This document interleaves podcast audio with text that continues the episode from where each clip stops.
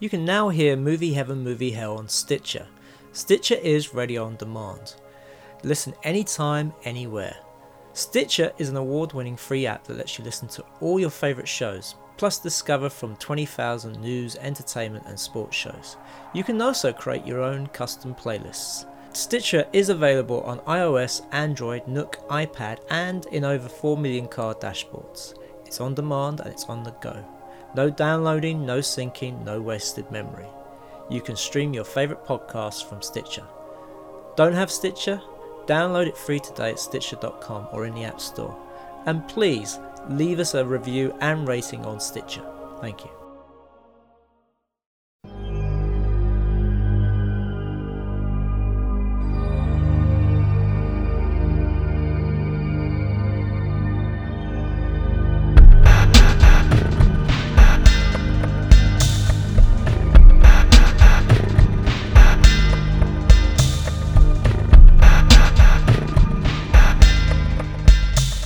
Welcome to Movie Heaven, Movie Hell with me, Simon Aiken, and. And I'm Keith Isles, and we are both independent filmmakers who enjoy talking about movies and related subjects. And for this podcast extra, we're really pleased to have a good friend of mine as a guest on this, um, actor James Payton. So, welcome to the show, James Payton.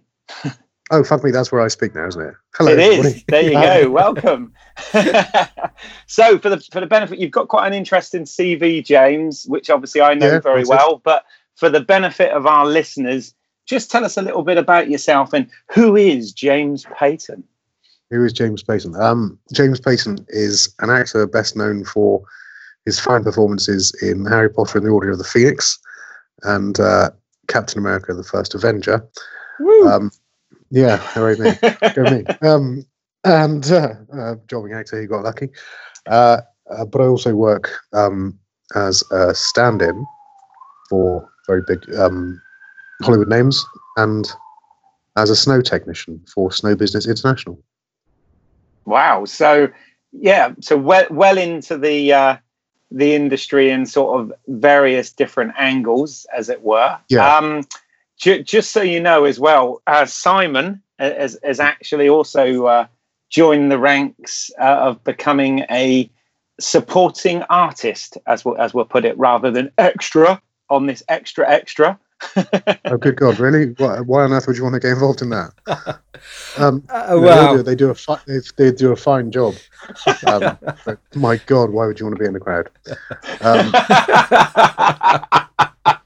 just, you know, just because it's, it's thankless. Uh, yeah, the money's all right. Yeah, well, that that is the reason why I'm doing it is for the money. Um, um, I especially say the art. well, the thing is, I don't come from a, a, an acting background, so I I don't have this kind of disdain for it that some actors do. Um, I'm sure we're going to get into no, that. It's a, it's, a, it's, a, it's a great place. It's a great place to uh, learn the ins and outs um, you know, to get on set for your first time, it's a great place to do it. No, absolutely. Not, I wouldn't. I wouldn't advise it as a career necessarily, not unless you're no. prepared for. Well, James. yeah. To drill on. into this a bit more, then this is hmm. actually mm. how we met, wasn't it? Because it was. I yeah, seem yeah. to remember if we cast our mind back, it must be. Oh my God, we're getting old. It must be 15 years ago. I would say about. Was it about that? Do you think? Something so we did that. Lines, yeah. Yeah, we did a chewing gum commercial we did for uh, yeah, some chewing gum commercial for Germany or France or some nonsense. Exactly, and we we mm. you and I were like a couple of execs in a um in like a sort of gym changing room that had to sort of rag on a on a guy walking through or something, wasn't it? If, if memory serves. That, that does that does ring a, a very vague bell. it sounds very suspect, actually, the way yeah, I've just yeah. described it. might want to might want to retake that. Yeah, yeah, that was a fully clothed uh, changing room. I might add. Well, you might, but I was certainly I was stark bollock personally. Probably why I was cut out of the commercial. so yeah, but uh, bizarre. I mean, it was back in the bit like you, Simon. You're saying you're doing it for the money. Um, yeah, uh, when I first moved to London and was trying to sort of get back into the industry over here. Um, used to do all sorts of uh, industry related jobs for you, you, know money and things like uh, you know extra or or, or background artist, supporting artist, whatever you want to call it. Um, yeah, yeah. Was was one of them, and you know commercials and uh, you know stand-in work and all sorts of stuff. So yeah. I should point out that a stand-in is not an extra. No, I know. I, I didn't say it was. Stand-in is a highly, highly professionally skilled job. Yeah. There are about eight people who do it properly. Which one you're one allegedly, of. Allegedly, yeah. There you go. I've done about, I've done about 25 movies of, as a stand-in. So I think I think I've got the hang of it. I yeah. Hmm. But you stood in for some pretty big names, haven't you? Uh, yeah, a couple of uh, people you heard of. Um, uh, Robert Downey Jr. I looked after twice on the two Sherlock Holmes movies that were shot over here. Uh, Christoph Waltz on Tarzan and uh, the recent Bond Spectre. Uh, James McAvoy on Atonement, Viggo Mortensen on Eastern Promises. Um, uh, recently, Jake Gyllenhaal on a on a film called Life uh, Colin Farrell and uh, Dan Fogler on Fantastic Beasts and Where to Find Them, um, and a whole load of others. Sean Bean, um, millions of people that you've probably heard of. So, how did you get into being a stand-in? How did you get started? I worked. Uh, I did a film uh, in the '90s called "The Clandestine Marriage." I had a tiny, tiny part in. I doubt you can probably even see me in the movie. But the uh, second assistant director remembered me um, called me the following year and, and asked me if I fancied being a stand-in on this uh, BBC show, which was called Wives and Daughters, uh, with Michael Gambon Ian Carmichael. Um, and uh, I said, yeah, yeah, sure, why not? I was looking for work and better in it than not in it. Uh, and um, yeah, I, I, turned up and I, did, I knew what the job was. Um, I didn't suck at it, and they kept asking me back. There you go. Mm. So, um, I mean, is your background as a uh, trained actor? Um, not trained. I didn't go to a drama school. Um, I guess you can, for everyone that did, you can find one that didn't. Mm. But I mean, you yeah. you consider yourself uh, uh because uh, the times I've met you on set, mm. you've you've been like it, cast in a role acting. So, um, yeah. uh, for for you, how is it sort of being a stand-in and not sort of actually being like one of the actors in the film? Um, you you have to separate the two jobs because they're different. Um, for me, I take it as a as a learning process. You can't be on set with people like Robert Downey Jr. and not pick up the way they do things. Um, it's a hell of a learning experience, and not just about acting, but also how how films are made and that the entire process, which is incredibly valuable. Um, you know all my job involves really is paying attention um, mm-hmm. if you can if you can do that for 12 hours a day over three to six months then you've got it you've got it made that's really really the process so i mean you, have to separate the two things i consider them completely separate jobs um, but one bleeds into the other you know i take stuff that i've done as a stand-in on these multi-million dollar movies and i can put that into practice um, when i'm cast in things that are generally slightly smaller Yeah, yeah. I was going to say you're looking at the two sort of.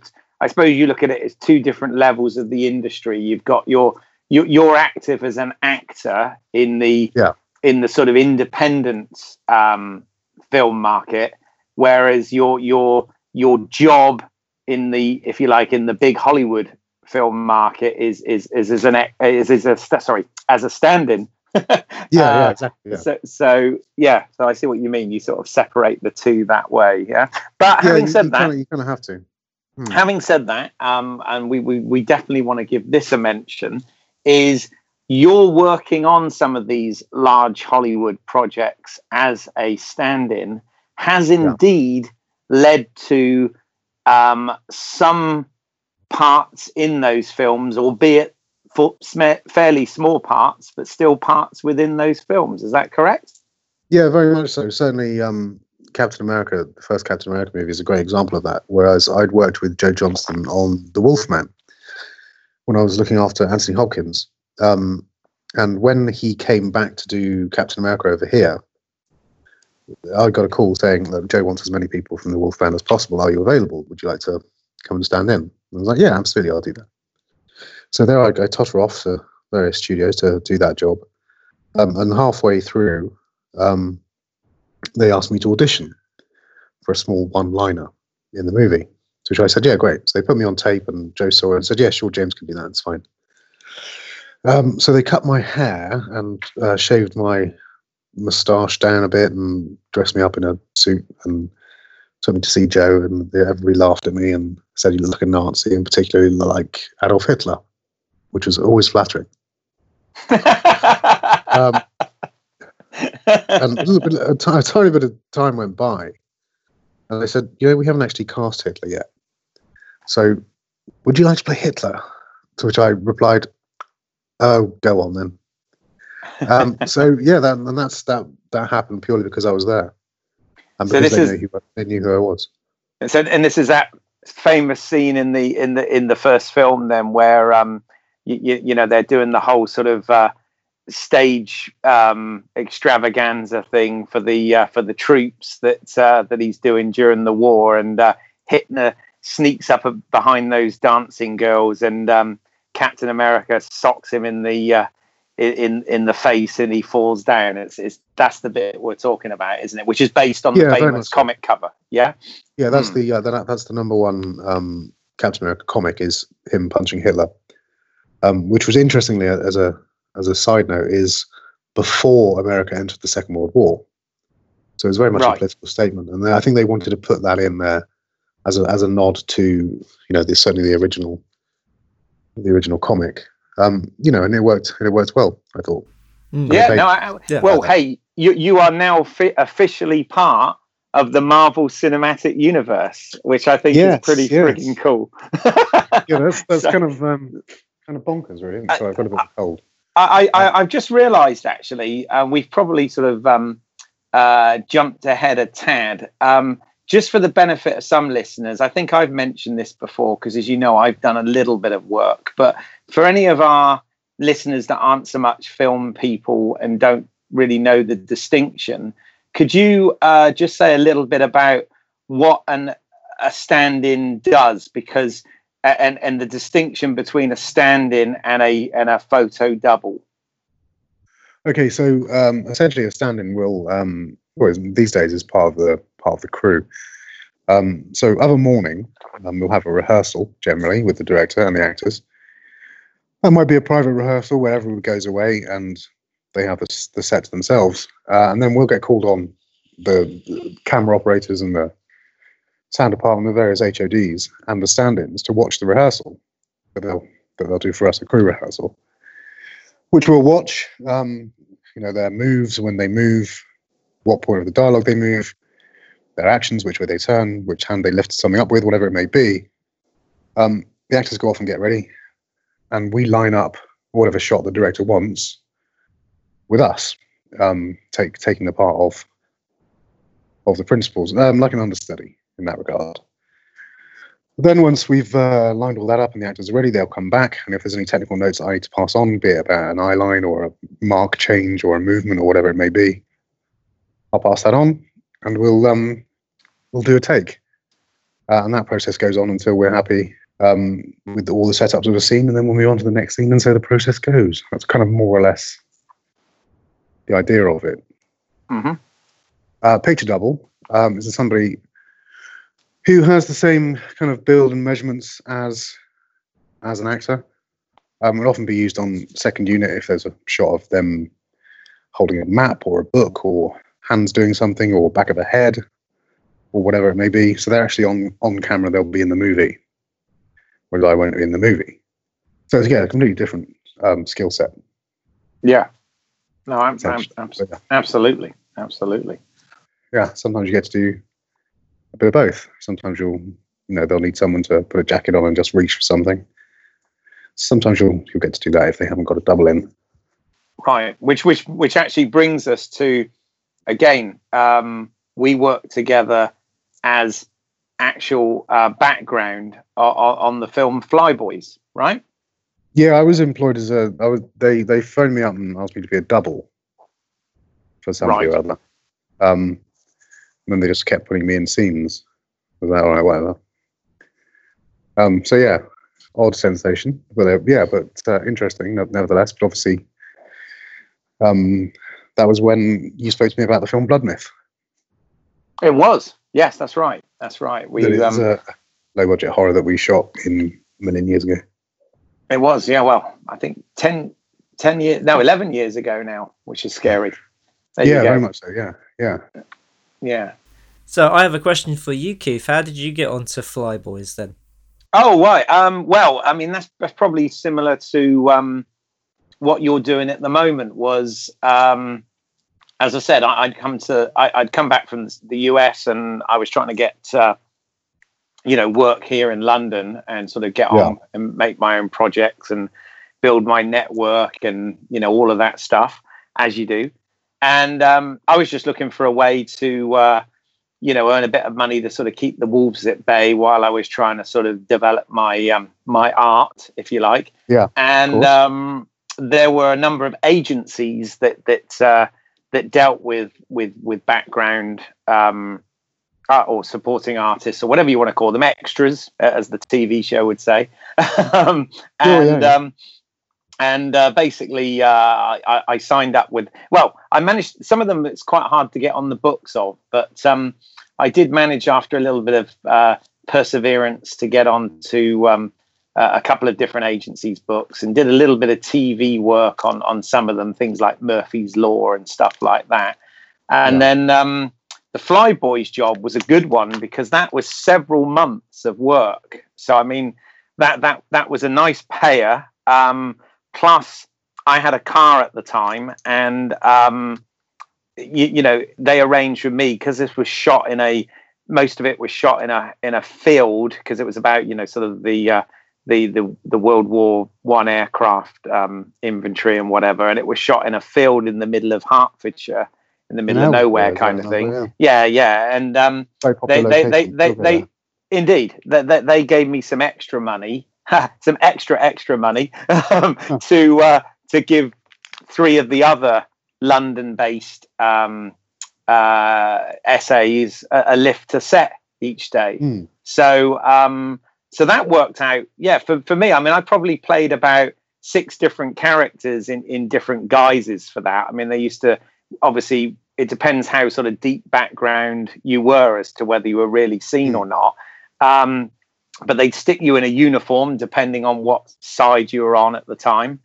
And um, you, you know they do things like put moustaches and beards and different facial hair stuff on you to make you look slightly different. And um, give you a you know a prop gun and and you know you'd go go off and do your your bits and pieces in the background. But while i was there it did also lead to a couple of other things um, uh, because because some of them knew that I I had a little bit of acting experience and certainly a little bit of on-set experience back in Hollywood. Um, They uh, gave me what they called a a, a featured uh, role in, in in a couple of scenes, and this was where I got to play. Um, I forgot what the French word is, but the arresting officer. Is it the gen- Hmm. gendarme or something like that? Yeah, John's. Um, Uh, yeah. yeah, yeah, yeah, yeah. Decent. Exactly, and I got to play um, one of them that actually uh, arrests James Franco's character and takes him to uh, report to Jean Reno's character. So I, I got a scene where um, you know I was in the room, if you like, on the set with uh, Jean Reno. Obviously, I'm a big fan of from the uh, from the Luc Besson films, and um, James Franco has obviously since then gone on to massive things. I mean, at that point, Well, I was going to say, what, ha- Spider-Man whatever, film. whatever happened to those two guys? Never. Well, heard. yeah, yeah, yeah, yeah. No, absolutely. Who? Who? Yeah. No. Uh, so, um, so yeah, got got got to do a, a couple of scenes. Unfortunately, my main scene with with with Franco, the scene where I actually arrested him, was was actually cut from the film, which is kind of frustrating. Um, but I, I Sure. it, weird, weirdly, I mean, bearing in mind that I, I was wearing a uniform and had the helmet on and all this sort of stuff, what I was surprised by is I got contacted by some friends that I used to know in America Hmm. saying, Keith, we saw you on the big screen in such and such. And I was like, wow, I, you, you know, I was really surprised that they recognized me. um, you, you, you know, and, and I was like, wow, okay. So, so um, I did end up with one scene in that. And also the other thing I got to do on that film, um, which which uh, again just kind of it's just one of these things that happens sometimes when you're on set is I got to be the hand double for James Franco in a couple of scenes. So while while he was off in his trailer having a foot massage or whatever the hell they do when they're in their trailers, um, I was stood in the middle of a muddy, cold field in in in winter time, uh, wearing a a jacket, a leather jacket like he had, and picking a photograph up from a um, f- from the ground on in the field about uh, well 200 times, I guess, which appears like for 10 seconds in the movie. yeah, yeah, that, that's show business. Indeed. Um, yeah, it's it's it's funny because you know for my for the work that I do as a stand-in, you know, I don't I don't have an agent for that. So because I because I've been doing it so long, I've, in fact I've never had an agent for it. Um, I always just get called directly by production or by an assistant director who says, "Can you come and do this movie?" Mm-hmm. Which is kind of a I don't know quite how how that happened really. Well, it's good though. But, it's good that it has. Well, yeah. I mean, I think it's like everything in this industry. It is kind of, um, you know, everything's a little niche, a little clique that if you're part of, that's great. But if you're on the outside trying to get into it, it it it it can be pretty difficult, right? It's the hardest. It's well, it's one of the hardest businesses in the world to get into. Um, you know, if you can get into it in whatever capacity, then you know, you're doing pretty well, frankly, because it's it's very difficult to get into, and certainly to make to make a living is is, is difficult. But you know, I'm still here. Yay! now, for, for anybody who's thinking about becoming an extra and stuff, or um, I one, I mean, I'm sure you guys can attest to this, but you, you certainly need uh, access to transport because uh, uh, all the shoots I've been on so far, they've they've all been in weird and wonderful places. They've always been outside of towns, um, you know, either in. Uh, I've been to a forest. I've been to a farm. I've been to an outdoor uh, museum. So, you know, you, you really do need sort of access to to transport. No, I, I, um, absolutely, it helps. I think it, it's not it's not yeah, absolutely no, no, essential, but it helps. Yeah. No, I know people that do it and have been doing it for donkey's years that just get up very very early. Um, so you know, I'm sure it's I'm sure it's manageable. Mm. Yeah, yeah. There's, but I think there's you know it's different from 10, 15 years ago, where it's mostly you know they'll take anybody on these days. No offense, obviously. Um, None taken. um, so yeah, these, these days there's a, there's a lot of people. Um, it's interesting because you, know, you, you, see it. You see these people that you know they bill it as that anybody can do it, and yet you go on set, and then let me assure you, anybody can't do it. Hmm. From my experience of watching these people, yeah, and not be able to take instruction.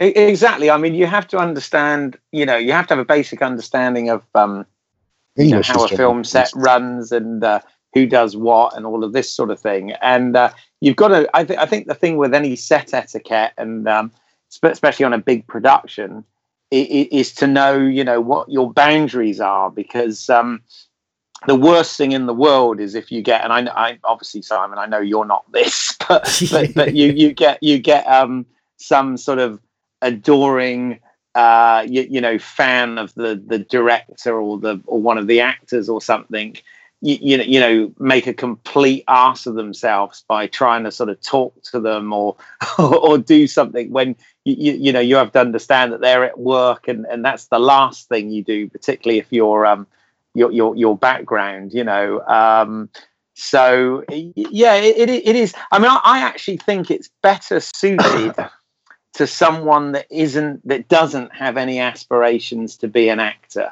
because I think that I know a lot of actors do it, um, you, you, know, to earn money. And let's face it, we all have to earn money. We all have to live. We all have to find a way in this industry.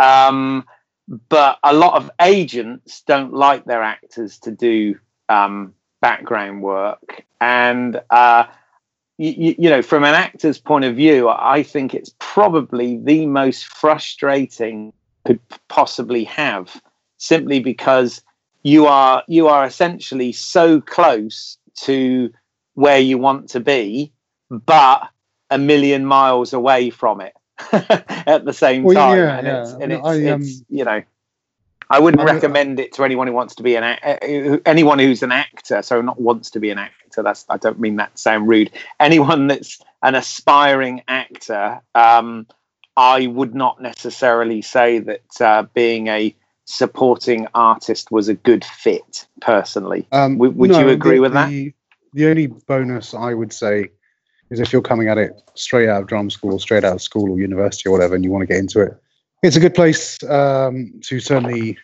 to learn. a couple of couple of jobs and and you know kind of get the basics of it. But certainly not as a career. I know in the states it's not as frowned upon as it is over here. That's um, true, actually. Yeah. yeah you know, I, I I have I have no desire to do it in the slightest. Um, you know, I, I- you know, talking about standing in and acting, being two separate jobs, I would, I would, it would be incredibly frustrating to have to do that. Mhm. So yeah, I'd, I'd personally, I'd stay well away from it, but that's just me. but I think for if if you're like say somebody with no ins- um you, you you- you're not interested in acting at all Yeah. then it, it, it's it's kind of interesting. I mean I, I can see why i can see why actors would you know would would hate doing it because you you see these other actors who are you know the guys who get all the work because there's usually somebody famous there on these things.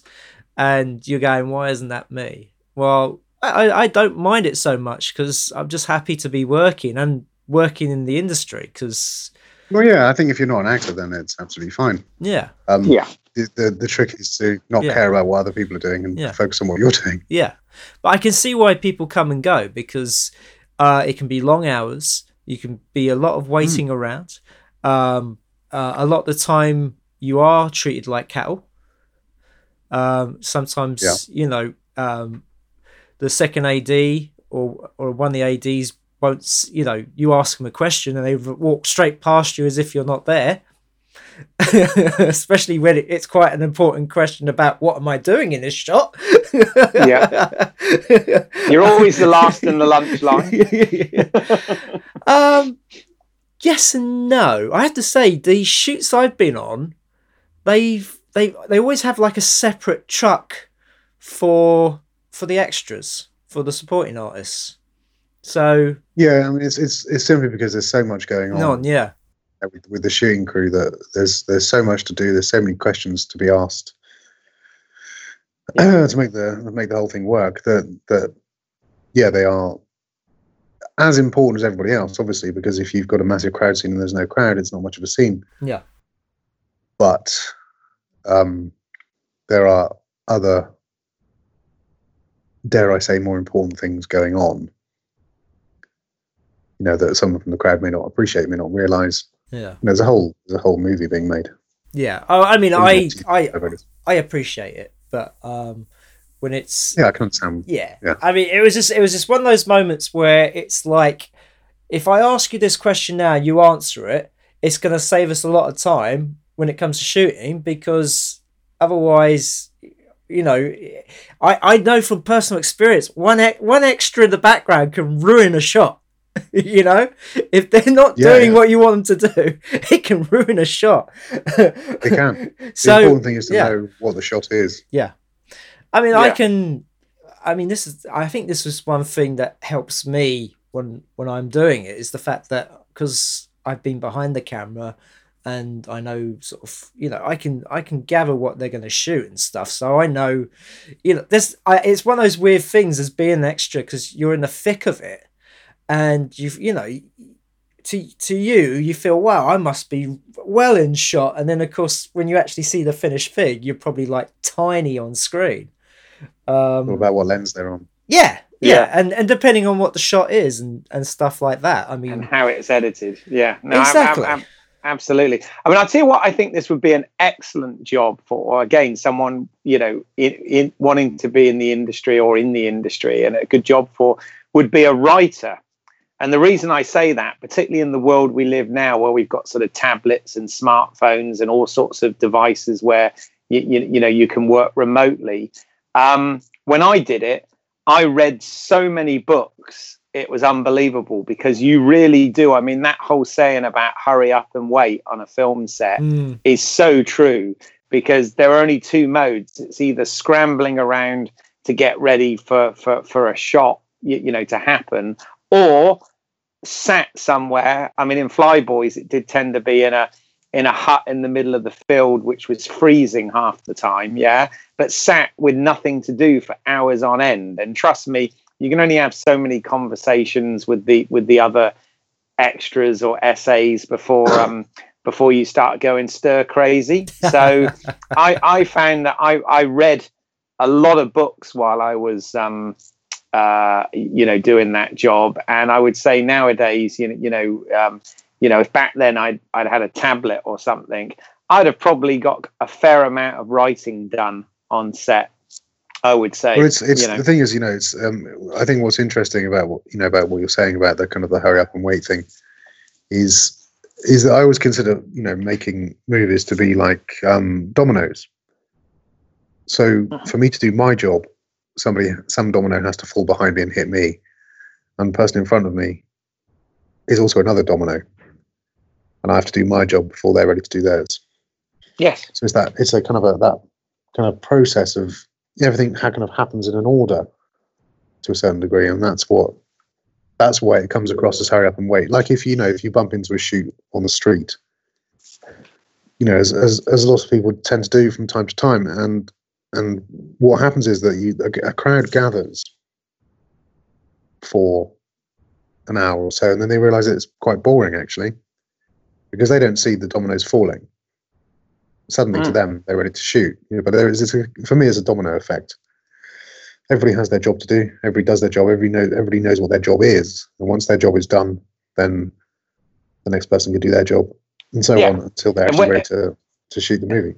And when it all comes together that that's when you have movie magic but i mean that that very rarely you know there's there's a lot of things that have to happen before that happens you know so yeah, yeah. um, it's, a, it's a it's a it's you know it's a it's a it's a process that's been going it over is a 100 years. process Um, yeah exactly yeah, but very much very much a process, and it follows certain certain criteria, certain rules, if you like. yeah to make sure that everything the shots aren't soft. You know, the cameraman knows where he's looking, the actors know where they're stepping and what they're saying, and when they've got the right costumes on and the makeup's right and the lighting's right and everything else is right. They've got the right props and so on and so forth. Mm. So yeah, Oh, so it's cool. a it's it's it's, but it's you know it's a fascinating process, and you know once you've worked in it a bit, you kind of learn what that process is. yeah And No, yeah, there, you absolutely. know, and absolutely there there are very much quiet times, but again, it comes back to paying attention, yeah knowing when it's your turn. You know. Oh, oh, definitely, definitely, and um, it's it, it is one of those things. I think why I think why a lot of people drop out of being extras because they, you know, they feel like you know that they are not, you know, they very much are down low on the totem pole, and even though I mean I've I've been treated very well on all the shoots I've been on so far, but I can see how people might go, "Oh, I don't, I don't know about this." It's, I'm just sitting around waiting a lot, and then they then they just hurry me on, and I have to do something, and then stop again, and it's like, well, it's it's better than, in some ways, it's better than doing a normal job. You're not digging ditches, are you? no exactly i mean i mean it's good if you can get the work regular um the Yes. problem with it is it is very sporadic. So like like i said that flyboys gig was a bit of an exception um Mm. in in in the case that for that one i was able to get in i guess you were as well james able to get you know uh, uh, three or four months work co- sort of more or less constant work out of it. But generally um you are talking you know a couple of days here and there sort of dotted around. And um uh y- you know unless you happen to be on a production which is really um extra heavy like the like obviously the a war film would be um Mhm. uh, or something where you you have been featured enough um as as a background artist that that, that you're almost a a silent character as it were in, within that universe or within that you know environment No, uh, yeah, essentially, you'd be Um, a walk on then. Yeah. yeah i mean y- y- you know um uh, that that's the sort of key I think to getting regular uh, work at it. Otherwise, it is production to production, and um, uh, you know, I, I, I don't know what they're like nowadays, but but the agencies, and again, you know, they've got a job to do. So I'm I'm not. This is no, by no means uh, me sort of having a go at them, but what what I did find is it, this it, it's not a potent it's not a particularly loyal um, industry. You, know, like you said, Simon, when you are an extra, with all due respect to the important job that they do, but you, you are the, the the lowest on the totem pole, and frankly, are, are treated such. Uh, I think um, in terms of it doesn't necessarily mean you, you, know there's, there's there's there's no merit on doing a good job. You know you come in and you do your job and obviously you try and be as li- low maintenance as possible but that doesn't necessarily mean you're going to get hired for every job out there. It's mm. just again it is about and i know you've experienced this simon um, to an extent it's about how you look and whether you look right for that time period. Because i know do you want to talk about that? I know you've had a couple of issues with um with with some potential uh, gigs. Is that right? Uh, well, it's not uh, issues, but um, the the thing is, it, it's it's like being an actor. You're you have to fit. So if you're a circle peg and it's a circle hole, it's great. But when it's a square peg trying to fit into a circle hole, it doesn't. Now, uh, as you've said, Keith, that you had to, you know, had your hair cut and I see James, about your, you know, have your moustache shaved and stuff like that. Um, I oh, that was for a that was for a a, a part though, rather than yeah. Rather yeah, but but we've had to have it done that's, for background as well, James. Remember yeah, Fly yeah, Boys? You, we had to have a short. Yeah, that's that's something they get paid for, isn't it? Yeah, right? and yeah, that's right. Um, yeah, yeah. If you know, if for anything that happens, if you have to change your appearance at all, you get paid for it and stuff like that. But when it's yeah. it's um when they're sort of you get the um the sort of uh, I, I get I'll get a text or an email saying, "Are you available for these dates? This is what they're looking for," and there'll be a breakdown of what they're kind of looking for. And a lot of the time, they're looking for people with short hair, and I don't have short hair; I have long hair. And at this moment, I'm not prepared to cut it. So yeah, I've um, probably missed out on some work because of my hair, but then I've got other work because of my hair. So it, it's it's kind of swings and roundabouts. I mean, and at the end of the hmm. day, Oh, so you don't know? Because I always, um, a lot of the time, I go for it anyway.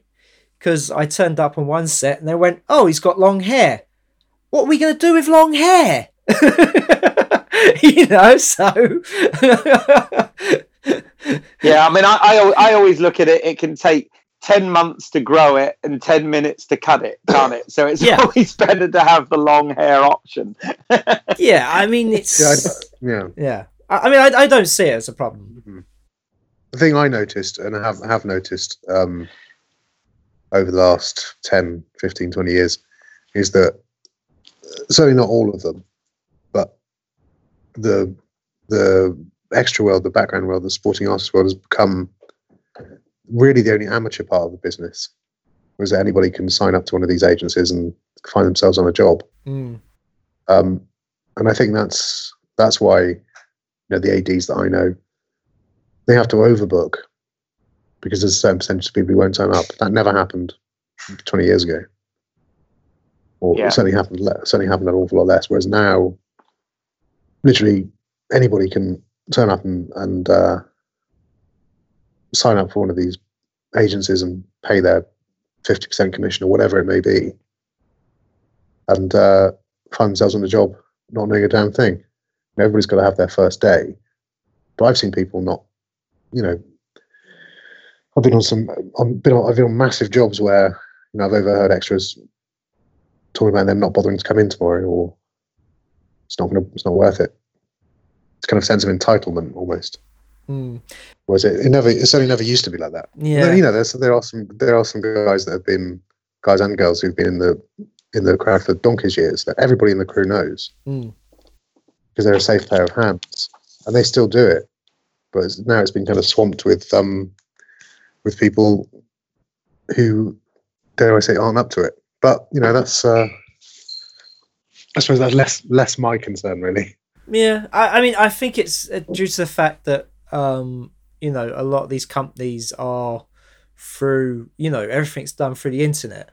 So how I got into it was um, a friend of mine at work. Uh, he was just out in the shopping centre in Brent Cross, and um, I guess a PA or somebody came up to him and said, "Oh, we're looking for people to be in this commercial uh, for which." and you've got a good face. Why don't you come along and do it? And you know, he he, he did it. You know, was there for an hour and he got paid and everything. He said, "Oh, this this extra work is that's a right laugh, isn't it? I know they paid me. This is great." And I thought, you know, I never I have been in the industry for ages, and I mean, I've done extra work on short films where you know, as a runner, being a spare pair of hands, you know, if they needed somebody in the background, it'd be like Simon, could you just stand in the corner there and you know? I mean, I I appeared in like a short film where I was at, standing get next to a urinal for ages, and I went back as well in the shorts. So at least you never needed to take a toilet no, break, right? No, no, not at all.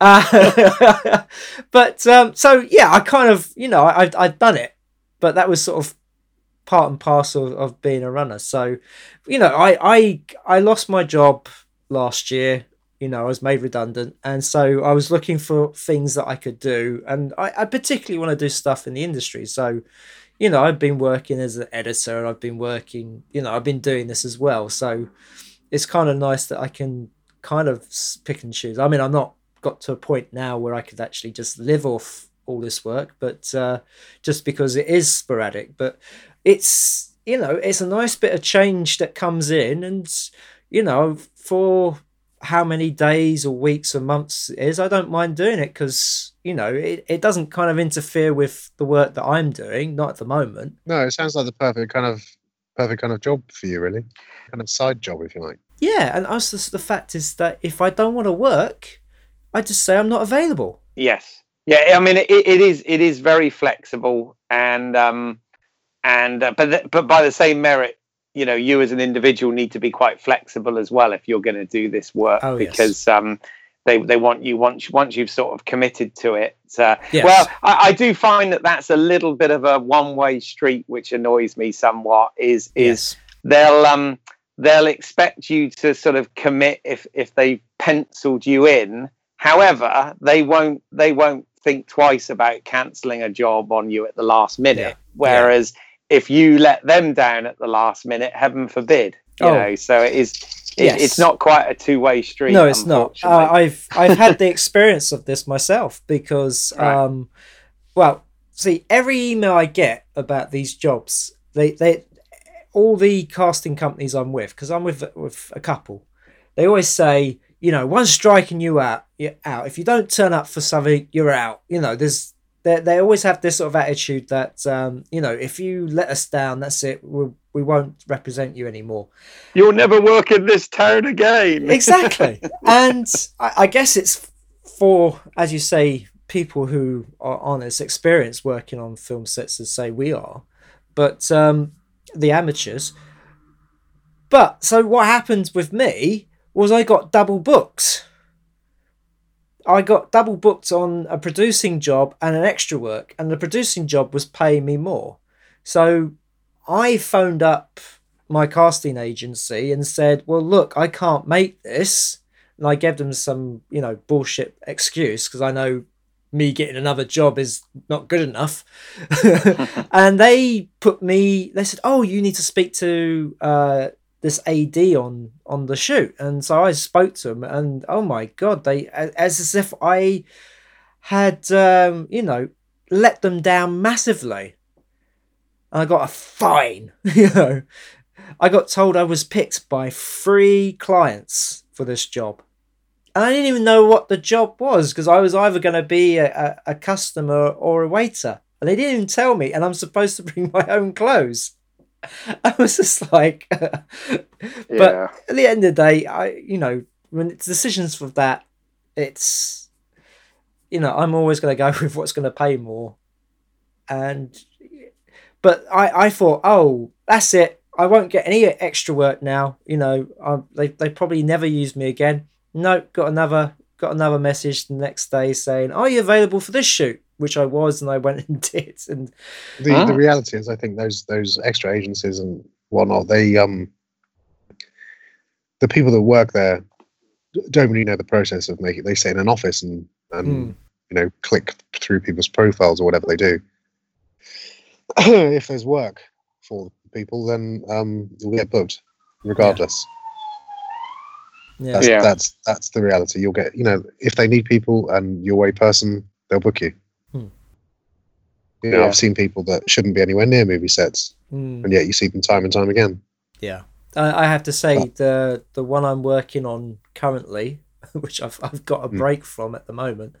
Um, yeah, I I I've, I've I met one guy who you could tell was really amateurish, and you you wondered. I do wonder if a if he's actually going to turn up uh, for the rest of the shoot, or b that he's not going to get fired. The thing is, we've not had a day yet where we've had the full cast and crew there, so that's going to be interesting.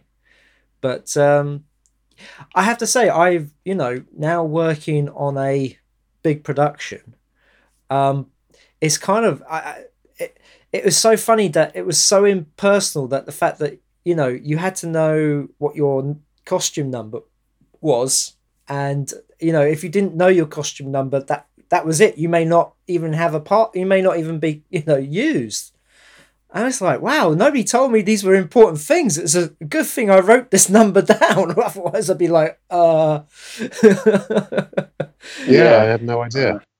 Here, here's a here's a question. Then here's a question. mm-hmm. Do you do you feel that we're in an age where um, eventually the the uh, background artist will be replaced with uh, CGI characters? I know it's happened in some films, but do, Nah, do, never you- do you think? No. No. Uh, it's one thing for big crowd stuff, but you, you can't do walk-ons and you can't have. Hmm. Um, you know, what you'd always have to have someone. You always have to have a physical person there. Even if the crowd is smaller. Yeah. That's that's the reality of it. Or a blow up dummy. They've done that well, they've as they well, have haven't blow they? up dummies, and they have. Hmm. The thing is, on a on a on a thing where you've got, you know, twenty extras or thirty extras, where they're always those people are always going to have to be there. Yeah.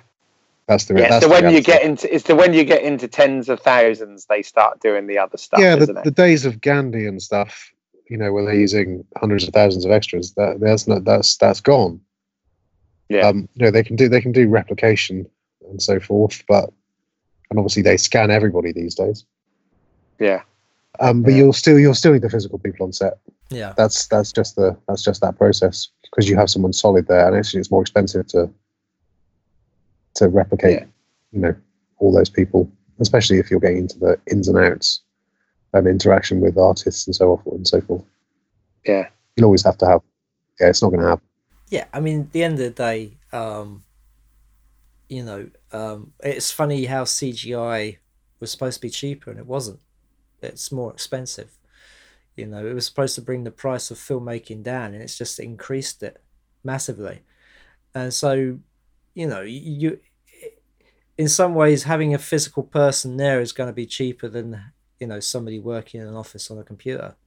I mean, Yeah. just thinking of Gandhi, I mean, that was they probably filmed on location in India where the the cost of having all those people there was probably very little. I mean, they probably paid them, you know, kind of whatever the going rate was in that country. I don't think there was a going rate Well, but I mean, they at that particular time. I think it was all very much minimal kind of. Uh, yeah. Well, that's that's what I mean. I mean, um, films like uh, Apocalypse Now and Star Wars, where they use local labor, you know, they pay them very little in what they considered to be very little, but for those people, it was more than they would actually get for a week. You know, just doing their day to day jobs. So But when when we shot Atonement up in um, Redcar, which is on the northeast coast, up near Middlesbrough, we had uh, 1,000 extras. They were all locals, and they were all paid 50 pounds a day. And they all, you know, this is going back 10 years, or whatever. They had um, this was for the for that very famous Steadicam shot. Yes. Good About shot five- that. That's a great shot. That's one of the Yeah. proudest moments of my career as a stand-up. Um, because I helped line that up. Um, Mm. in fact, I rehearsed it several times with uh, Seamus and Pete, the DOP and the operator, and uh, Carlos, the focus puller, and, and all the various um, departments. But yeah, we there was a certain amount of replication that went on there, but there were a thousand people, so you know that was something. You know, it was an impressive amount of people to see. You know, on that on that kind of uh, on that scale, and that that's not something that could be done easily, cheaply, using um, you know a, as a visual effect. Yeah. It's just not. It's just not worth the. It's just not worth the effort when you can just do it practically Yeah. on the day. No, absolutely, absolutely, and that is a, a wonderful shot in that film as well. So, um, so that's cool. So, James, let me Uh-huh. um, ask you: uh, in your work as a um, uh, a stand-in, out of all the actors, and obviously that you know, you, there's there's some quite impressive names, uh, Hollywood A-listers, etc. There. Um, y- you know that, that you've already mentioned but who would you say that you've learnt the most from I, I, uh, a difficult question. Um, probably someone like Robert Downey because I did two movies with him, um, and he made sure that I was quite involved in what he was doing. Oftentimes, I'd line up, I'd do the rehearsal without him, and he'd come on and say, "What did you do that looked cool?" mm-hmm. And I say, I, you know, I tell him what I what I walked through, and I'd walk him through, you know, his actions, and he'd say, "Okay, I'm going to do that." Um, so he, he, you know, he, I was I was quite involved with the process to make it easier for him. These were the Um, two sherlock holmes movies weren't These they These are the two Sherlock. Doherty, Sherlock Holmes movies. Yeah. Yeah. Um, so that was that was you know the thing with Robert is that if you want ten different takes, ten different versions, he'll give you them without thinking about it. yeah because i was going to ask that that's kind of how it, y- y- you know whereas whereas some actors will um and again it depends on what the director's looking for um some actors will do exactly the same thing on every take uh, and all the coverage you know to make obviously editing uh, a lot easier and consistency a lot easier um however uh you know for a director that that, that allows for to, or likes to have options in the edit um somebody like Robert Downey Jr. as, far as I know he he's he's that kind of guy that will that will do everything slightly different uh, on each take uh, is that is that right Um, I wouldn't necessarily say slightly different. If you if you want him to be consistent, he'll be consistent. But equally, if you want him to um, busk it each time, he will. Um, so he can be the because he does a lot of improv doesn't he does does he uh, he, he does yeah he yeah. does, he does he does um he works with works with the script to make it work Mhm. better him and jude were great together Yeah, Um, I mean, I mean, it, it, the, the the results are clearly good because whether we're talking Sherlock Holmes or Tony Stark or or whoever, really, I mean, he, he always gives. He's a very interesting actor to watch, isn't he? So, um, i think i, I think you he's you know i think the thing with the thing with a great actor that he's brave. He'll make a decision and he'll do it and it might not work but the next time it will work. Mm, so he's not afraid of failing. And when you're not afraid of failing you tend to succeed more yeah, well, success Um, breeds confidence, which breeds more Yeah, success. Let's yeah. be honest. But I mean, he, he he very much. I always feel that he very much injects, regardless of the character he's playing, and obviously the two I've mentioned are, are characters that already exist in in fictional canon anyway. Um, but he he's he still very much brings Robert Downey Jr. to the part. You know, he he he injects a lot of his own personality in, into the roles he plays as well. Um, yeah, I think I, I, certainly think in certainly those two examples that you know both men who kind of know what they're doing, um, and Robert knows what he's doing, so there's that element to it. Um, but as a, as a as a man, um, you know, it's, it's very easy to separate Robert as a man from you know Sherlock Holmes or Tony Stark or whoever, or Chaplin or whatever. Um, yeah, but he's but yeah, he's a, a thoroughly charming, pleasant man to work for. Um, you know, he doesn't suffer fools. You have to know your job. You have to know what you're doing. But if you know what you're doing, you, you're fine with him. Mhm. You know, he'll trust you If you know you if you prove yourself to him, he'll trust you, and that's great. Say, do you think we'll get another Sherlock Holmes movie? Um, well, I, without saying too much, I did speak to a very, very high up person at a certain studio um, quite recently, and I asked that question. And I did get an answer, but I'm not at liberty to say what that answer was.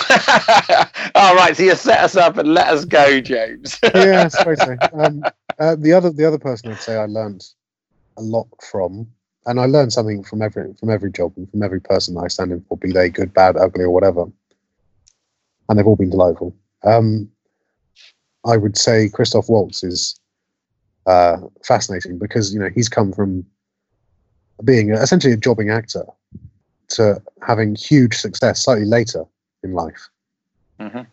um, and that gives him, uh, I guess, a, not a sense of humanity because that would be unfair, um, but that gives him a different angle on things. With with you know with um in the morning you'd get uh, the sides, which are the bits of script you're working on that day, and they're called sides. Um, and you know you read them every morning and you see what what uh, the character you're looking after is doing, and you read and you think, okay, that can be played in a number of ways, and you'll be interested to see what he does. But Christoph will do something that lifts that scene. Mhm. Everything about this, he'll do something um, that takes it, makes it makes the good better. And again, Yeah. he's in, he's similar in, in style to Robert that he has the ability to make something ordinary be wonderful. Um, Yeah. and that that's that's fascinating. And again, he's you know he's uh, if you're on his on his side, as it were, um, and you're looking out for his best interests, he uh, he's great, thoroughly charming, delightful gentleman. Yeah. Really oh, he's wonder. Every, everything I've seen him in, he's wonderful. I mean, uh, Yeah, he's- he really, as, he, as a he really is one of actor, those gems. Yeah. and as a, as a man, he's he's a delight to be around. He's a he's a you know I spent a lot of time with him over the last couple of years, and you know on, on jobs and stuff, and um, he's thoroughly pleasant to be around. Thoroughly pleasant man. Um, interestingly, uh, Fantastic Beasts and Where to Find Them is coming out soon, uh, which I which I worked on, um, and uh, the two gentlemen I looked after on that Dan Fogler and Colin Firth, uh, Colin Farrell rather, um, also delightful and very talented. So look out for that. It's going to be huge. Now, I hear you had a stand-in of your own on uh, on a, a little film called Prometheus. I did, I did, um, I did. Uh, The stand-in, I worked- stand-in. I worked with um, I worked with Ridley on Robin Hood. oh God, 2009. That we did that. Um, and then a couple of years later, Prometheus came up, and I got the call to go and do that. Um, and during which uh, an event t- took place, so I had to skip off for a couple of weeks. And I, I thought I was fortunate enough to find somebody who was experienced in in the film industry to cover me for those two weeks, which is uh, a chap called Keith Isles. I don't know if you if you're aware of him, but he covered me for a couple of weeks. Yeah. I hear he, I hear he sucks, but there you go. That's, Well, I- I- uh, I know he's all right. That's. Um, so yeah, he uh, he covered me uh, for a couple of weeks on that. yeah. Well, and got asked back after you came back for for a couple of there you weeks go. as well, which was There nice. go, But um, but yeah, I mean, basically, you were looking for someone that sort of would would be able to sort of go in without having to ask a lot of questions, wasn't it? That's that's what you were looking for essentially. And um, yeah, because it's y- it's quite it's you know it's quite difficult to find a good standard. yeah, Um, you know, although it's a, actually a very simple job, some people having a camera in their face, um, it's not for them, and some Yeah. people paying attention for twelve hours a day, it's not for them. Um, hence why there's maybe eight to ten people that I would consider, you know, professionals that do it on a regular basis, um, get called for and work time and time again. I'm fortunate enough to be one of those people. I think I'm under no illusion that it can all fall apart very quickly. hmm But as it stands at the moment, yeah, you know, I'm, Well- I'm one well, of the work, so the, the, the you. yeah, I mean, the work was gratefully received, um, and uh, you know, obviously to be on those as a big, you know, every podcast, the Alien franchise gets a mention somewhere, and as a big fan of that, it was it was great to uh, to get to go to Pinewood and, and hang out on those sets, and uh, you know, I covered everyone from Michael Fassbender to Guy Pearce to Katie Dickie. So um, yeah, yeah, yeah. so very and of course, um, and of course, Ridley's off, or I think has been in Australia making the the next one. Um, not Prometheus two. It's called oh, something else, but it's essentially Prometheus two. It's called Alien Covenant. Yeah. Um. So that's that's happening, which also stars Katherine Waterston, who was in Fantastic Beasts. Ah. So, See, it's all connected. Once you're in, um, you're in. You you only have to do one big movie, um, and you will never go on a big movie in this country and not know someone. Hmm. Yeah. Oh, the, I, I always call it. I call it. I call it the lucky thousand club, but uh, but that, that I, that's I, a whole other thing. I couldn't tell you. I couldn't tell you the last movie I went on. That I didn't know anybody. Yeah. Be it as an actor, be it as a snow technician, be it, be it, be it as a stand-in. You know, it's a small business. It is. Small business, you always know. You know, I've worked with the same people for years. No, absolutely. James, how many how many people do you think are working as stand-ins professionally? How many are or of you? The thing is, what, what, a lot of the times they'll go to an extras agency and, and book an extra. Right. Um, or then they'll they'll turn up and get fired, and then they'll call me. Um, or um, they'll do what they think standing in is. Um, and they call themselves a standing. They'll do one job and call themselves a standing. Um, the reality is uh, a little bit, I think, a little bit different. Mm. Not to big up my part, as it were, but me and several other people have worked fucking hard actually over the last 10, 15, 20 years um, to make sure we're the people who get the call um, because it's a professional job and we treat it like a professional job and we behave like professionals. And that's why I continue to get called. Somebody might do one job, two job, three jobs, hmm. but I've been doing it since the 1990s and I'm still going. Um, so how many people working as a stand-in? Probably quite a lot. But in terms of in terms of people that, that I would recommend or that will do a good a job to the standard that that we've set, mm. maybe ten. Okay, uh, I, it's it's it's quite a small club then. Um, yeah, I mean I, that's that's from you know the, the the standings that I know. Yeah, and I know the good ones. Yeah. Um, there are always people that come and do a job or do a job or two and then don't do anything else. But but the the reality is, a good standing will save you time, mm. will save you money, and that's what they're looking for saving mm, time that's what it's all about yeah that's what the whole thing is about time and money Very so absolutely so. yeah, yeah. say it's like an ensemble film like avengers or something like that then do they get a lot of stand-ins in or um for avengers now i um i actually gave him a call mm-hmm. when the avengers came over here to say look robert's my guy when he's in the uk he has an american standing called brian um, and we're both aware of each other. And he does the American stuff, and I do the English stuff. Right. But Robert is so now so big, his standing travels with him now. Ah. So I am no longer needed. But you know, I I bear him no ill. Um, oh. I, I, say I say good luck to him. But I think they you know they had one. There's a guy who does Robert, who's Brian. There's a guy who does Chris Hemsworth. Um, there's a couple of other guys who do some of the other characters, and there are a couple of guys who've done it once or twice who look after, have looked after some of the Avengers, but a lot of the times on um, on on stuff you end up being utility. So you'll be, you know, if it's a cast of six or seven, you'll be all the boys and somebody will be all the girls. Ah, right if they're different heights, then you wear lifts in their shoes or you crouch. Yeah, I, I think because a, a lot of people in their minds, when they hear standing, they think uh, a lookalike, you know, somebody who looks like the the actor that they're standing in for. But it's obviously not the case because it, it's it's more to do with. Uh, I guess with sort of the technical side of things of like setting the lights up and setting the camera up. Yeah, I think I think if you asked any DOP, any um, camera operator, focus puller, whatever it may be, in the camera department, they said, "Would you prefer someone who knows what they're doing, or someone who looks like the actor?" They're going to choose the person who knows what they're doing because that's going to save them time, and that's going to make sure this, the shot isn't soft Yeah. because you've got their best interests at heart, as they've got yours. You know. Oh, that's def- you know that's why I've stood Yeah. in for people. I've stood in for people who I'm completely wrong for physically, Mm. but I got the job because I'm good at my job. I like to think, or I'm or I'm sucking the right cock. You know?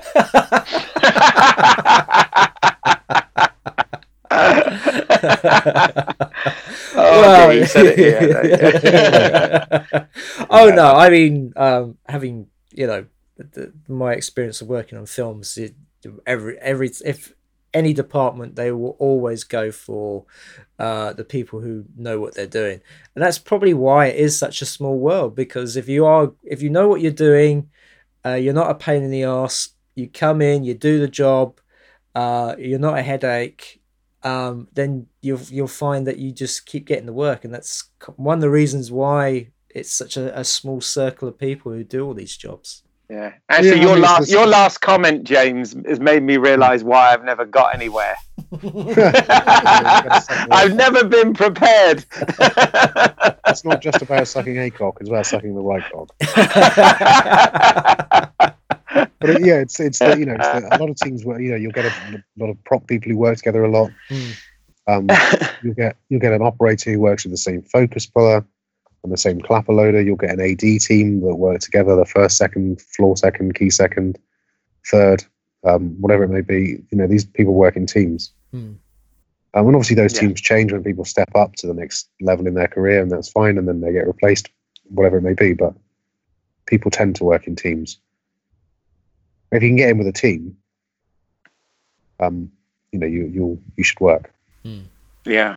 In, you know, in, in a small industry. It's a small industry yeah. when you're in it. Absolutely. Yeah, in the Um, crew side of things, very much so. Yeah, yeah. Yeah. What What was I going to say? I was going to ask as well about because you mentioned it briefly there as well. Um, uh, you know, you also apart from doing the the um, uh, uh, stand-in work and, and obviously acting work uh, on, on an independent level, which we'll, we'll come to, uh, but you also work for an organisation called Snow Business, and I just wondered whether you could uh, um, tell us a little bit about that because that's quite interesting. Yeah, um, Snow Business International are, as the title would uh, indicate, an international uh, winter effects company that provide, um, yeah, winter effects for film, television, corporate events. Uh, so things like um, The Holiday with Jude Law and Cameron Diaz. Um, if you see snow in a movie, um, it will be us, and if it isn't us, it'll be the product. Um, essentially, Yeah. Yeah. So I, I yeah, very, very rarely is it actual snow. Uh, very rarely. Um, although I did, obviously, I, I worked on Spectre in two capacities. I worked as I looked after Christoph on it, but I also worked as a snow technician. Um, so I went to Austria for snow, with snow business, um, and we got there and it snowed, but we stayed and helped. Without giving away all of the movie magic, obviously, but effectively, how, how, how does it work? What do you actually do? Um, we have a product. Um, we have several products, obviously. Uh, the product um, you'd be most familiar with, with would be the laid snow. Um, that is is not obviously snow; it's another thing. Um, but I can't. I'm not at liberty to say what it is. Mhm. Uh, but yeah, and we dress sets um, with this product to make it look like it's snowed, always snowing. So Ah. from falling snow to laid snow to frost to ice to whatever it may be, we'll provide it. there you go. It's it's all an illusion, folks.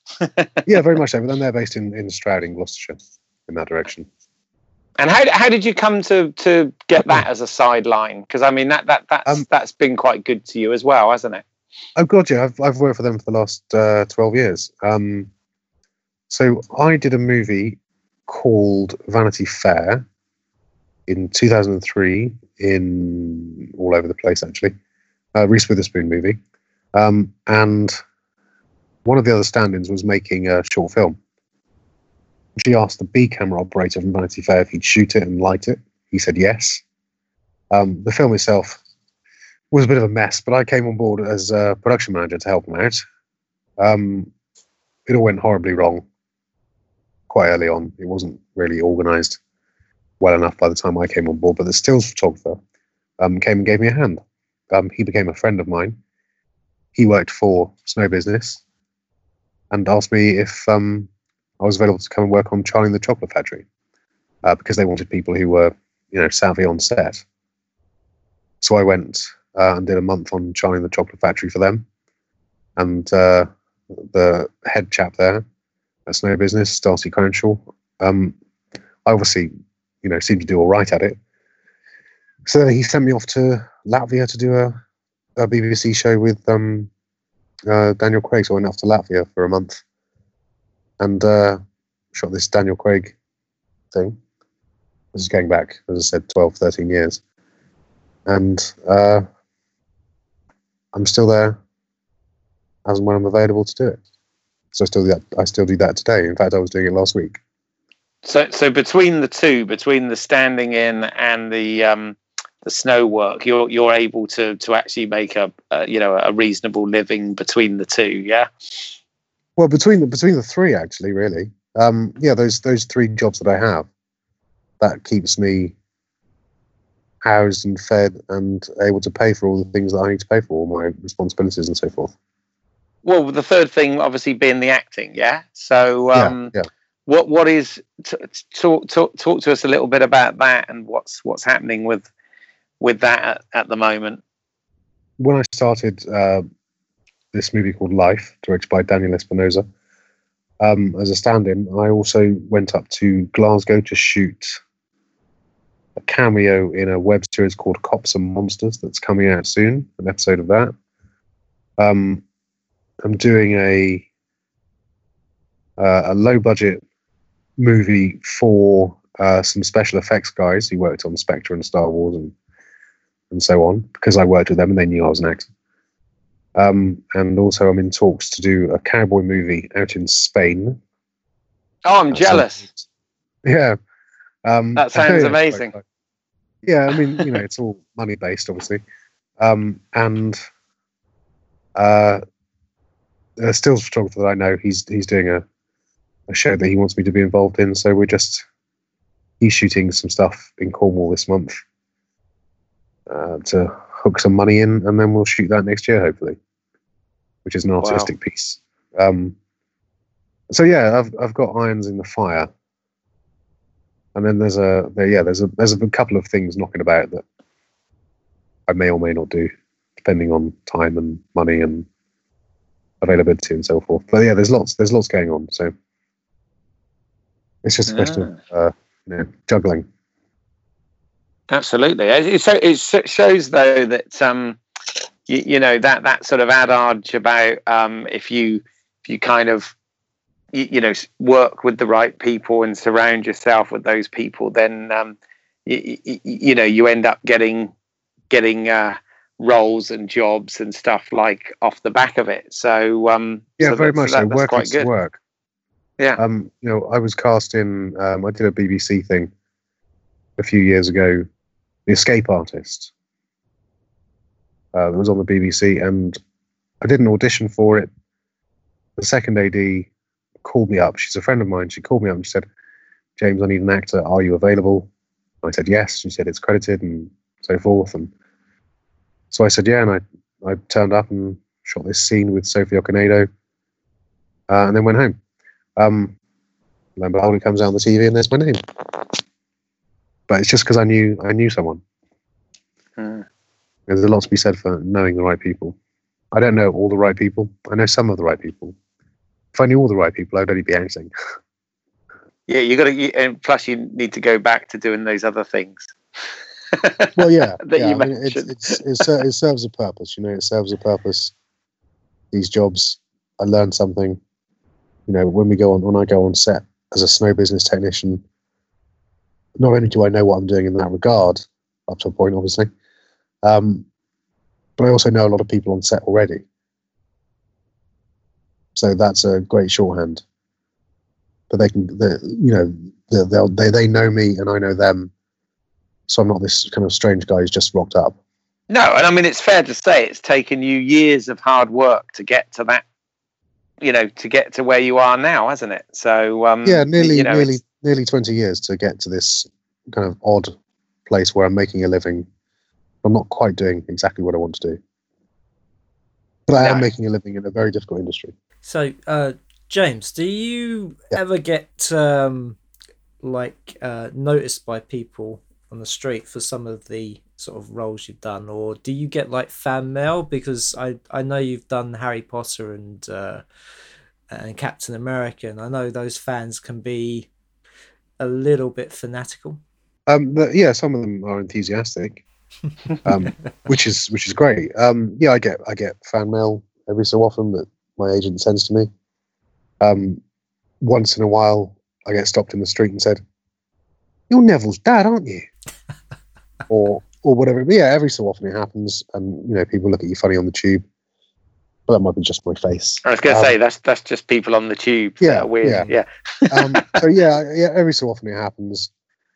Uh, and you've Uh, done conventions before, haven't you? You've got to do yeah, the. I, um, I do. I do conventions. Um, I do. I try and do a few a year, uh, like a comic con or, um, you know, whatever anybody asks me to do. Really.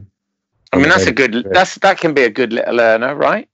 Um, yeah, it's nice you when you get to go and meet, um, you know, fans of the films and work that you've done. You know, sign some autographs, sign some photos, have a chat to people. You know, they're interested in what you're doing, what you've done, how it happened for you. Um, and yeah, just to, uh, it's nice to talk to people. And yes, you know, there's a little bit of money involved on occasion, but it's more about kind of going to meet people and say hello and say actually um you know i am just a jobbing actor who got lucky twice because that's the reality of it that you know there's a 30,000 other actors who are as good if not better than i am um that haven't got lucky twice i've i've been fortunate that i've been in two massive movies Mm. briefly but still You're still in them. Yeah, you're, Oh, well, you're am, yeah. still you're still Um, officially part of it. Nobody can take that away. So there you go. No, no, no, no. I, I turn up and I pull the right faces. Um, I pull well, I, not maybe not maybe the right faces, but I certainly put a face. And uh, if the director falls for it, then lucky me. Um, and if they don't, then I'm in trouble. Once I get uh, once I get that tap on my shoulder telling me I've been uh, found out, it falls apart. So, when you do you ever get sort of nervous going uh, onto set? Uh, no, um, not really. It's my home. It's what it's. I've spent my entire working career there. So this is this is what I'm familiar with it.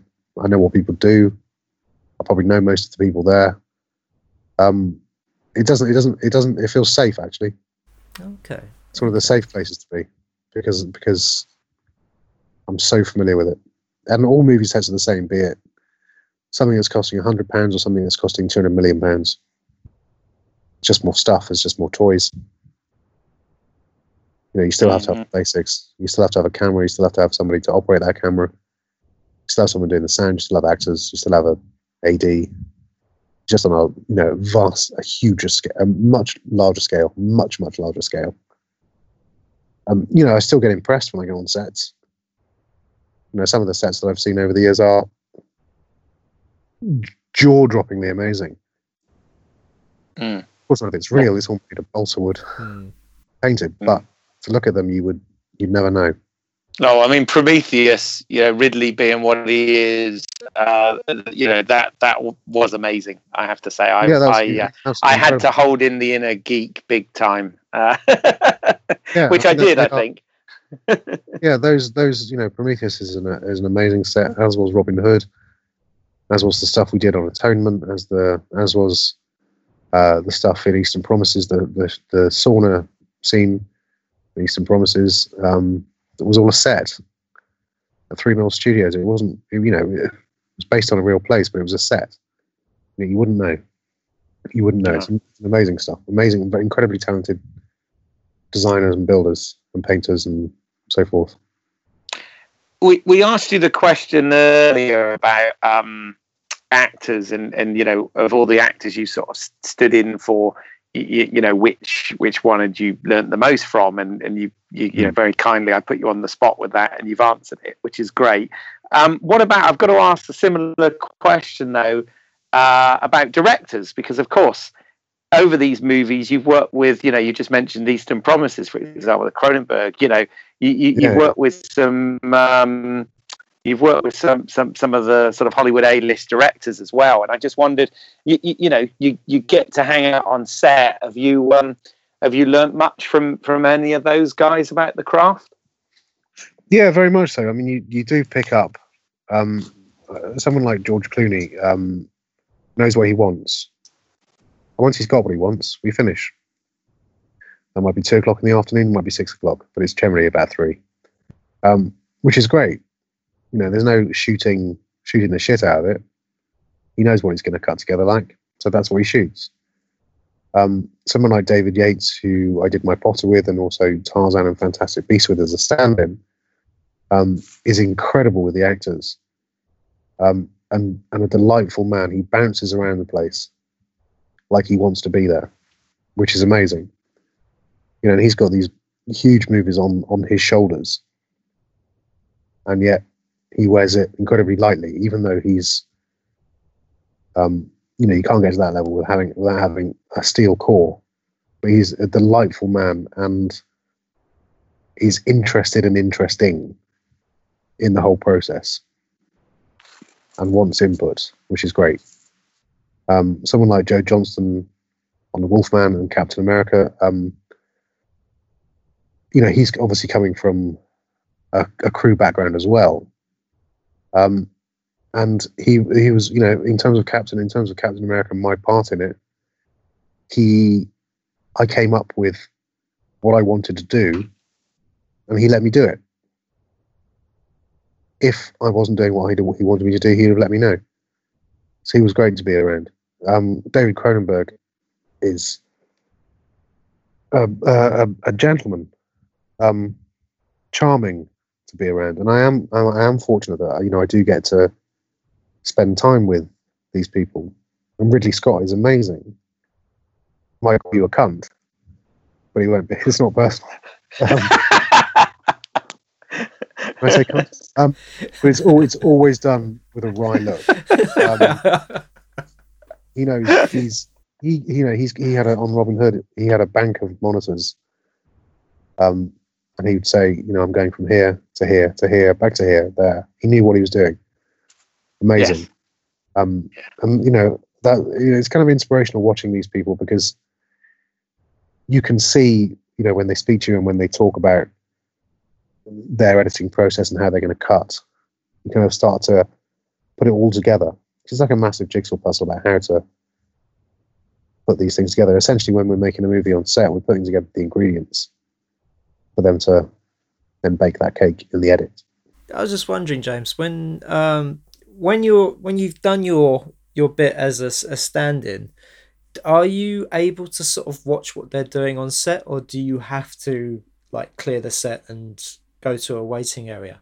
Um, well, we, I never. I'm I'm in two places. Um, I am either when we're rolling, I am either watching it live out of the actor's eye line, so I know if anything's changed or anything I need to know, or I'm by a monitor watching watching the monitor. I don't leave. Okay. I don't leave the set. I don't have to. I don't go anywhere other than those two places because that's that's part of my job. My job is to know what they do. So to know that I have to be there.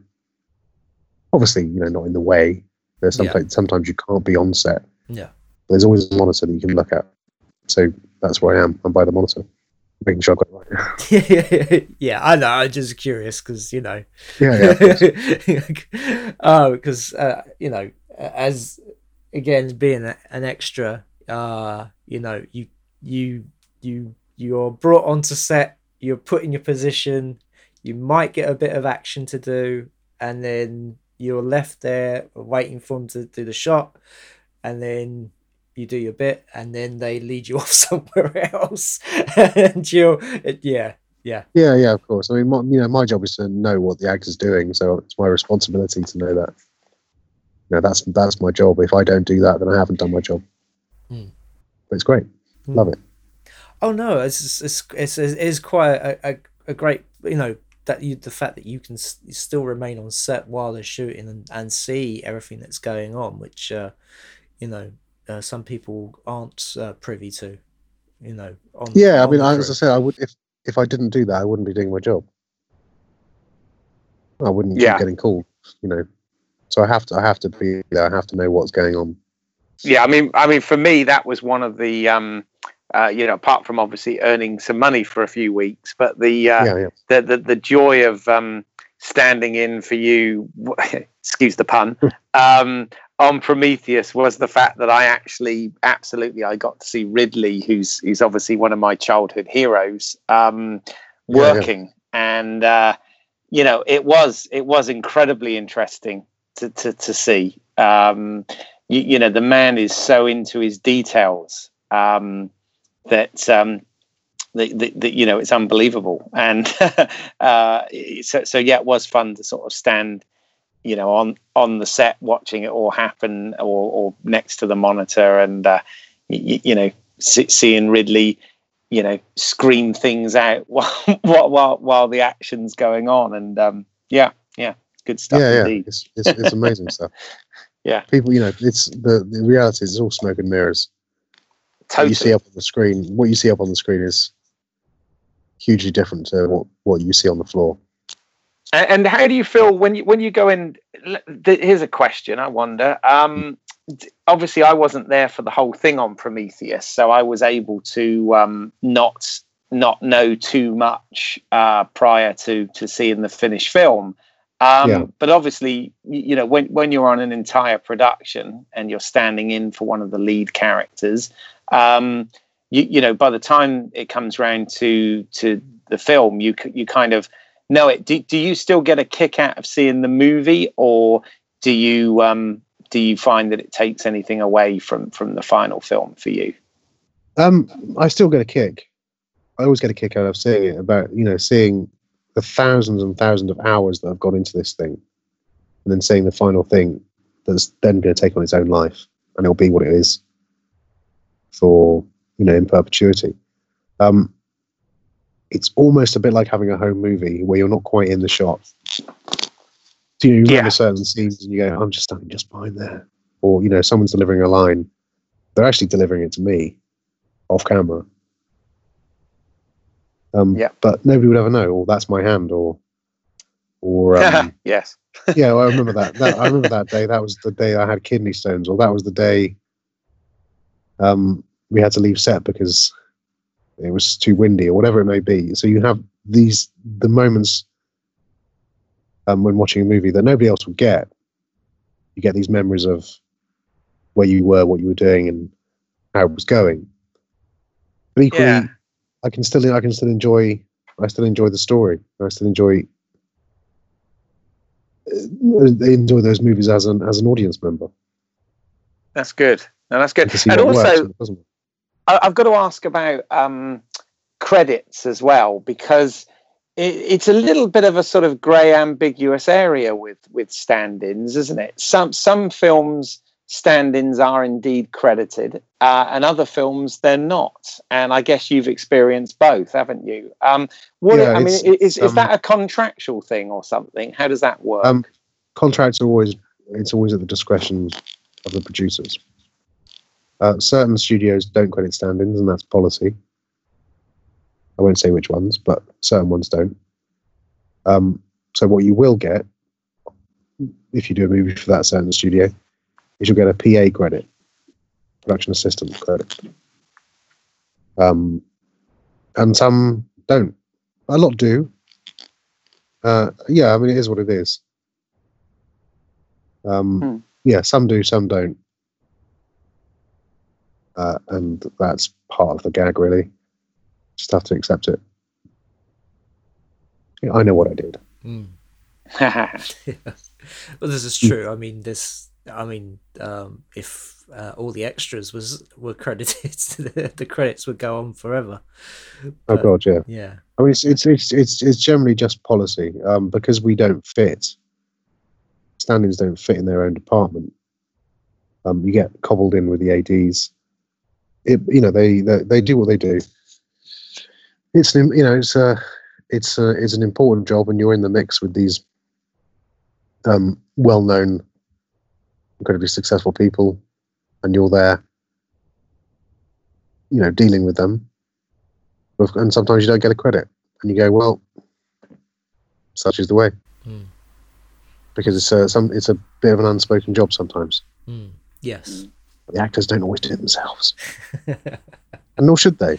You know, you, if you're spending a 10, 12 hour day as an actor with incredibly emotional scenes to do, um, you don't really want to be standing there for an hour doing the lighting. the the thing is, um, there is this attitude. I think sometimes on set that that people's jobs are more important than other people, and the end of the day, if it wasn't for everybody who was there, then the whole thing would probably fall apart, or it wouldn't be such a um, you know so, so efficient uh, you know machine. And uh, it's a shame that but everybody who who is on the set has an important role to play including you know from you know the director to the producers to the camera department to the PAs to the stand-ins to the runners to the extras and you know it's if- everyone's everyone's there for a reason. yeah You know, Yeah. Everyone's there to do their bit.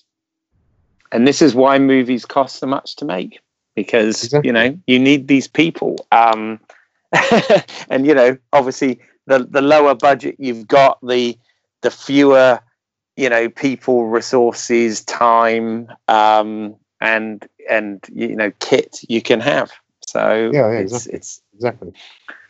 Um, you know, that's why people say to me sometimes, "Why do films cost so much to make?" And you think, "Well, yeah, uh, try try making one, and you'll find out." Yeah, try try try making a Transformers movie for, you know, three hundred thousand pounds.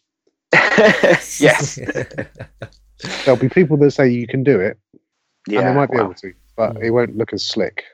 I mean, it won't. It'll be terrible, obviously, but it won't look as slick. Yeah. Though, um, Keith, uh, just before we sort of finish up, I'm curious, why did you stop doing extra work? Um. Oh well, it was it was it was a few things really. I mean, f- first and foremost, um, you, you know, about surviving in London. Um, I literally wasn't getting enough work at it to to to make a living. Um, uh, y- y- you know, uh, as we've sort of said, you kind of need other other jobs as well, um, and of course, you need flexibility if if you're gonna if you're gonna balance those. So first of all, I wasn't really making a living. The other thing was I did actually uh, get an agent um, at, at some at one point there. Uh, uh, you know, a proper acting agent, or I say proper in inverted commas. Um, and uh, they they um, at the time part of the part of being with them, part of the contract was that you didn't did not do extra work. So um, I, I kind of left doing it at that point. I mean, as it happens, things didn't work out with that particular agent anyway. Um, but uh, yeah, I kind of got out of the loop, and then you, you know never really got called. Um, and and and found it sort of hard to get back into it. So I, I just kind of thought, well, I, I've done my bit. I've tried that. I've had a go at that, and I, I sort of let sleeping dogs lie, really. So um, so yes, it it, it it was it was it was it was tough, and obviously, as James already mentioned, the the the, the stand-in stuff. Um, without blowing my own trumpet, I think I'm more than qualified to do uh, because you know I accept what you're saying, James, about it is a proper professional job. Um, and you know, I had my little shout at it thanks to James, and and you know, I like to think I did a good job on it.